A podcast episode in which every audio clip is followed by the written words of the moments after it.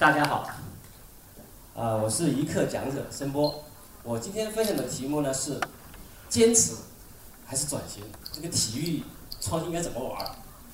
呃，我这里做个调查啊，呃，在座的有听说过咕咚或者在使用咕咚的，请举一下手。啊，谢谢大家的支持。呃，咕咚呢是那个国内最大的一个运动社区，以及呢赛事服务商。啊，我们现在呢已经有超过五千万的一个注册用户，用户遍布了八十七个国家。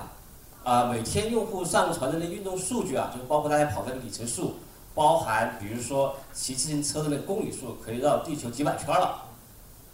啊，同时呢，我们现在也举办了一些线上马拉松，我相信在座肯定有朋友参加过我们的线上马拉松的。那么我们在去年二零一五年举办过三十多场马拉松。今年可能二零一六年会举办超过一百场，可能明年会两百场。但是今天我分享主要的一个方向是我，大家看那个题目哈，叫坚持还是转型？大家以前我们听说过一句话，坚持就是胜利，对不对？但是如果你方向错了呢，你还坚持吗？给大家分享我一下我的观点。那么大家一看我的样子哈，特别像一个理工男。对了，我就是一个理工男，而且我从大学毕业之后啊，一直从事开发的工作。创业之前吧，我工作了大概八年左右，都是做技术开发以及技术管理的。其实我在读研究生的时候已经创过一次业了。那个时候有一次呢，我去上海玩儿，看到上海那个超市里面哈，都有那种自动存包柜。当时呢，在成都还没有。哎，我觉得这个东西简单嘛，so easy，对不对？所以我呢，就回成都之后呢，我就纠集了几个同学说，我们也开发一个。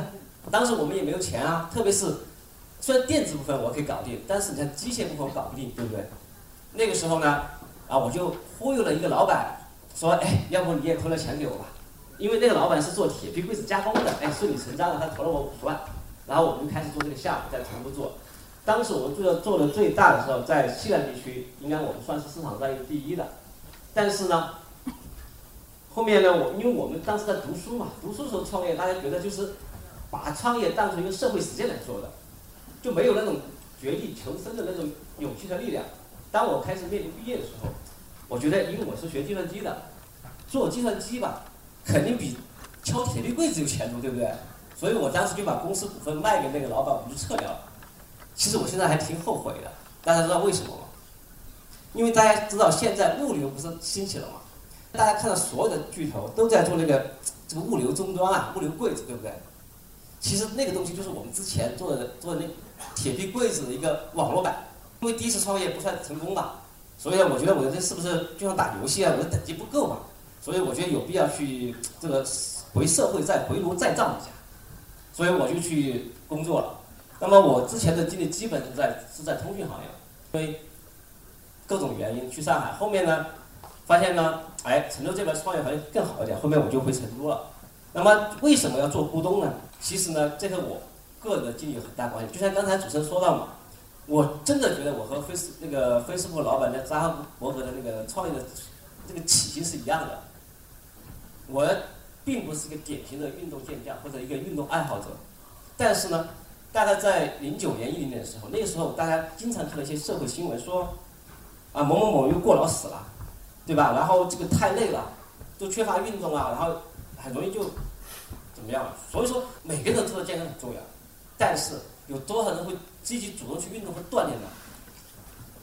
我在美国出差的时候，我发现，在发达国家，你从早到晚都可以看到人在跑步，都可以看到人在锻炼，他运动人口的比例可能达到了总人口的百分之八十到九十，但是在国内呢，我相信没那么多，可能我们的一些。服务没有到位，不能激发大家去运动和锻炼。像我老婆生了小孩之后，第一件事是什么？减肥吧。当时我就花钱给她办张卡，但是她一般去过几次都不会去了。为什么？锻炼这个事情是非常枯燥和乏味的，非常的枯燥和乏味。所以我们要怎么来解决这个问题？那时候我发现，社会化游戏特别火。我相信在座的很多朋友。小伙伴都玩过什么抢车位啊、偷菜的游戏的，那个时候大家宁可半夜不睡觉，一定去玩这个游戏。所以我们当时就想，我们能不能做一个服务，把这种游戏化的娱乐和鼓励大家运动结合在一起？就像就像小的时候，我一直有个幻想，因为我英语很烂，我就想为什么没人开发一款游戏，我打完这个游戏通关之后，我英语就可以考六级过掉了，就就想简打，对不对？同样的，对，因为运动它始终对个体来说是一个挑战人的自我生理极限的事情。我很懒，我就不想动，你干嘛让我动呢？那所以说，我们需要做一些服务，激励大家去做一个事情。体育行业和很多行业不一样。你真的自己不想动的时候，没人可以帮助你，没人可以帮助你。那你说你不想动怎么办？最好的方法是，我们是创造一下激励的因素，鼓励去运动和锻炼，这样来培养大家的一个运动习惯。当运动习惯形成之后，我认为健康是随之而来的，随之而来的。所以这就是说，我们创立咕咚最核心的一个想法，就是通过好玩有趣的服务去鼓励大家形成运动习惯。它就像打一个网络游戏一样。咕咚也是一个游，也是个养成平台。打个比方，你进入一个网络游戏，你进去刚进去，你一定是菜鸟，然后你就不停地杀怪，杀怪，然后你就成为一代大侠，对不对？那么有体育也是一样，体育也是养成的。就说我刚开始不爱运动锻炼，我通过使用你的服务，好玩有趣，我天天可以坚持了，甚至和一个美女可以陪跑了，可以甚至可以和人家去 PK 去比赛了。哎，再后来我可以参加五公里跑了，可以参加十公里、半马，甚至全马。但是具体来说，怎么去养成？怎么来设计这个产品？这个产品是一成不变的吗？当我们一零年开始做这个项目的时候，那时候智能手机还没有兴起，大家看到的产品形态和现在完全不一样，完全不一样。那个时候主流的都是网站，所以说我们最开始的时候做了一个什么呢？做了一个网站，然后呢？记录运动不像现在大家用手机 APP 来记录，那个时候是手工填的。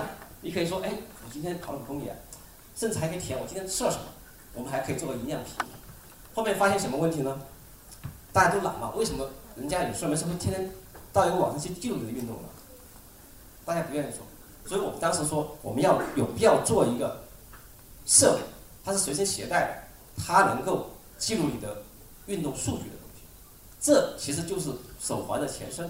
那么早些时候，我们的产品都不是手环形态的，就像一个当时是做成一个 MP3 的样子的，做成一个夹子，夹在身上，然后自动记录你的运动，然后而且那个时候还不是无线的，你要找一个 USB 线啊接在这个产品上，然后另一端接在这个 PC 上面，这个数据才能上上去。这就是我们第一代的产品的原型，就这样。我们二零一零年七月份吧发布我们第一代产品。当时我还取了名字叫 iFit，后面发现这个被注册掉了，最后我没办法就取了加了个 fit 叫 iFitFit，我分成两次都可以了吧？但是这个产品出来之后遇到了很多的问题和挑战。第一呢，很多人那个时候很多人根本没有这个概念，说一个设备记录数据还能还能联网，那你传播是非常困难的。第二，这个产品本身从便携性来说有很多的挑战，比如说。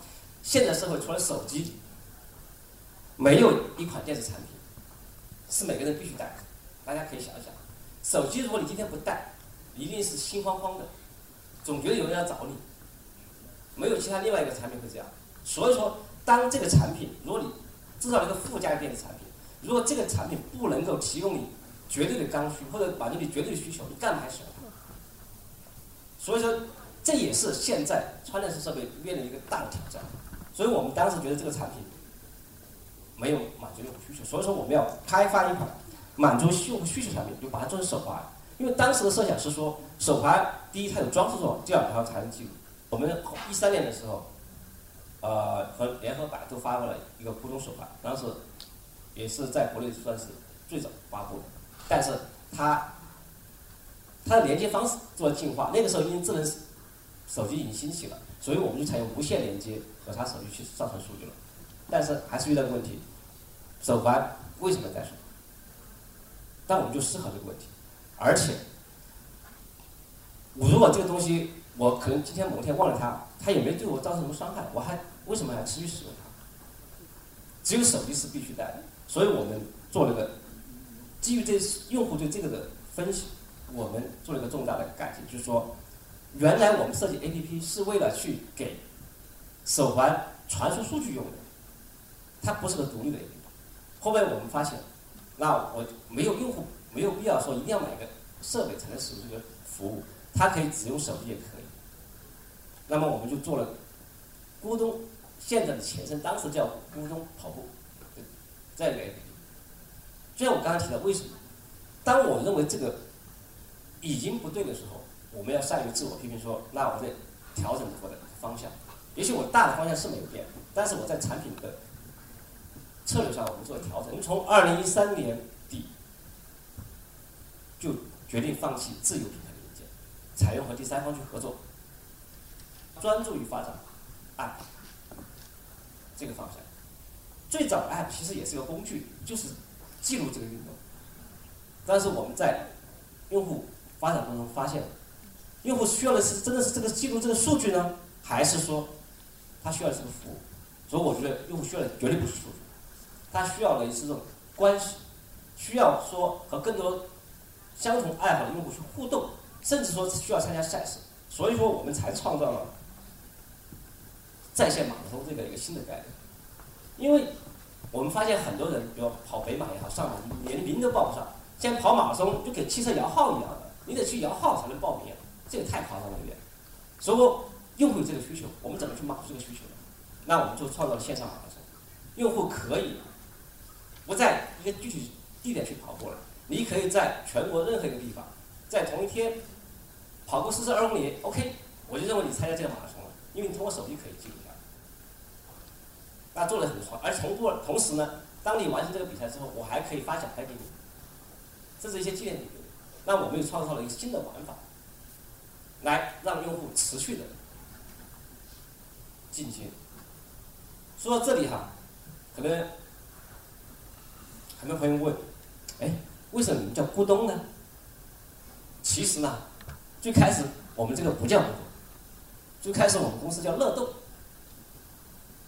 其实这个名字也不错，但是我认为它不够响的，因为乐动你在网上一搜。叫漏洞了很多，就像我们经常看那个《中国好声音》选秀，评委总会说一句话，叫辨识度。那你的品牌有没有辨识度？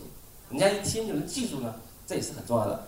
大家知道以前有个童话故事叫《咕咚来了》，大家快跑，对吧？我们就你从里面截出来了，就改名叫咕咚，后面是改的，这也是说我们转型的一个方向，就把名字也改了，后面我也把名字改了，改成叫咕咚了，就是这样一步步谐音过来。但是我始终认为简单好记是最重要的。那说到我们这个主题，大家可以看到，咕咚从一零年开始做，到现在，其实我们理念没有太多变化，就是讲究娱乐好玩。但是我们产品形态发生了天翻地覆的变化。互联网一直讲究一个叫快速试错，对不对？快速改进。我觉得大家一定要觉得，就是说，当发现这个方向可能并不是我当初设想的方向时，我怎么来快速的调整，而善于自我批评，善于自我调整，我认为是非常重要的。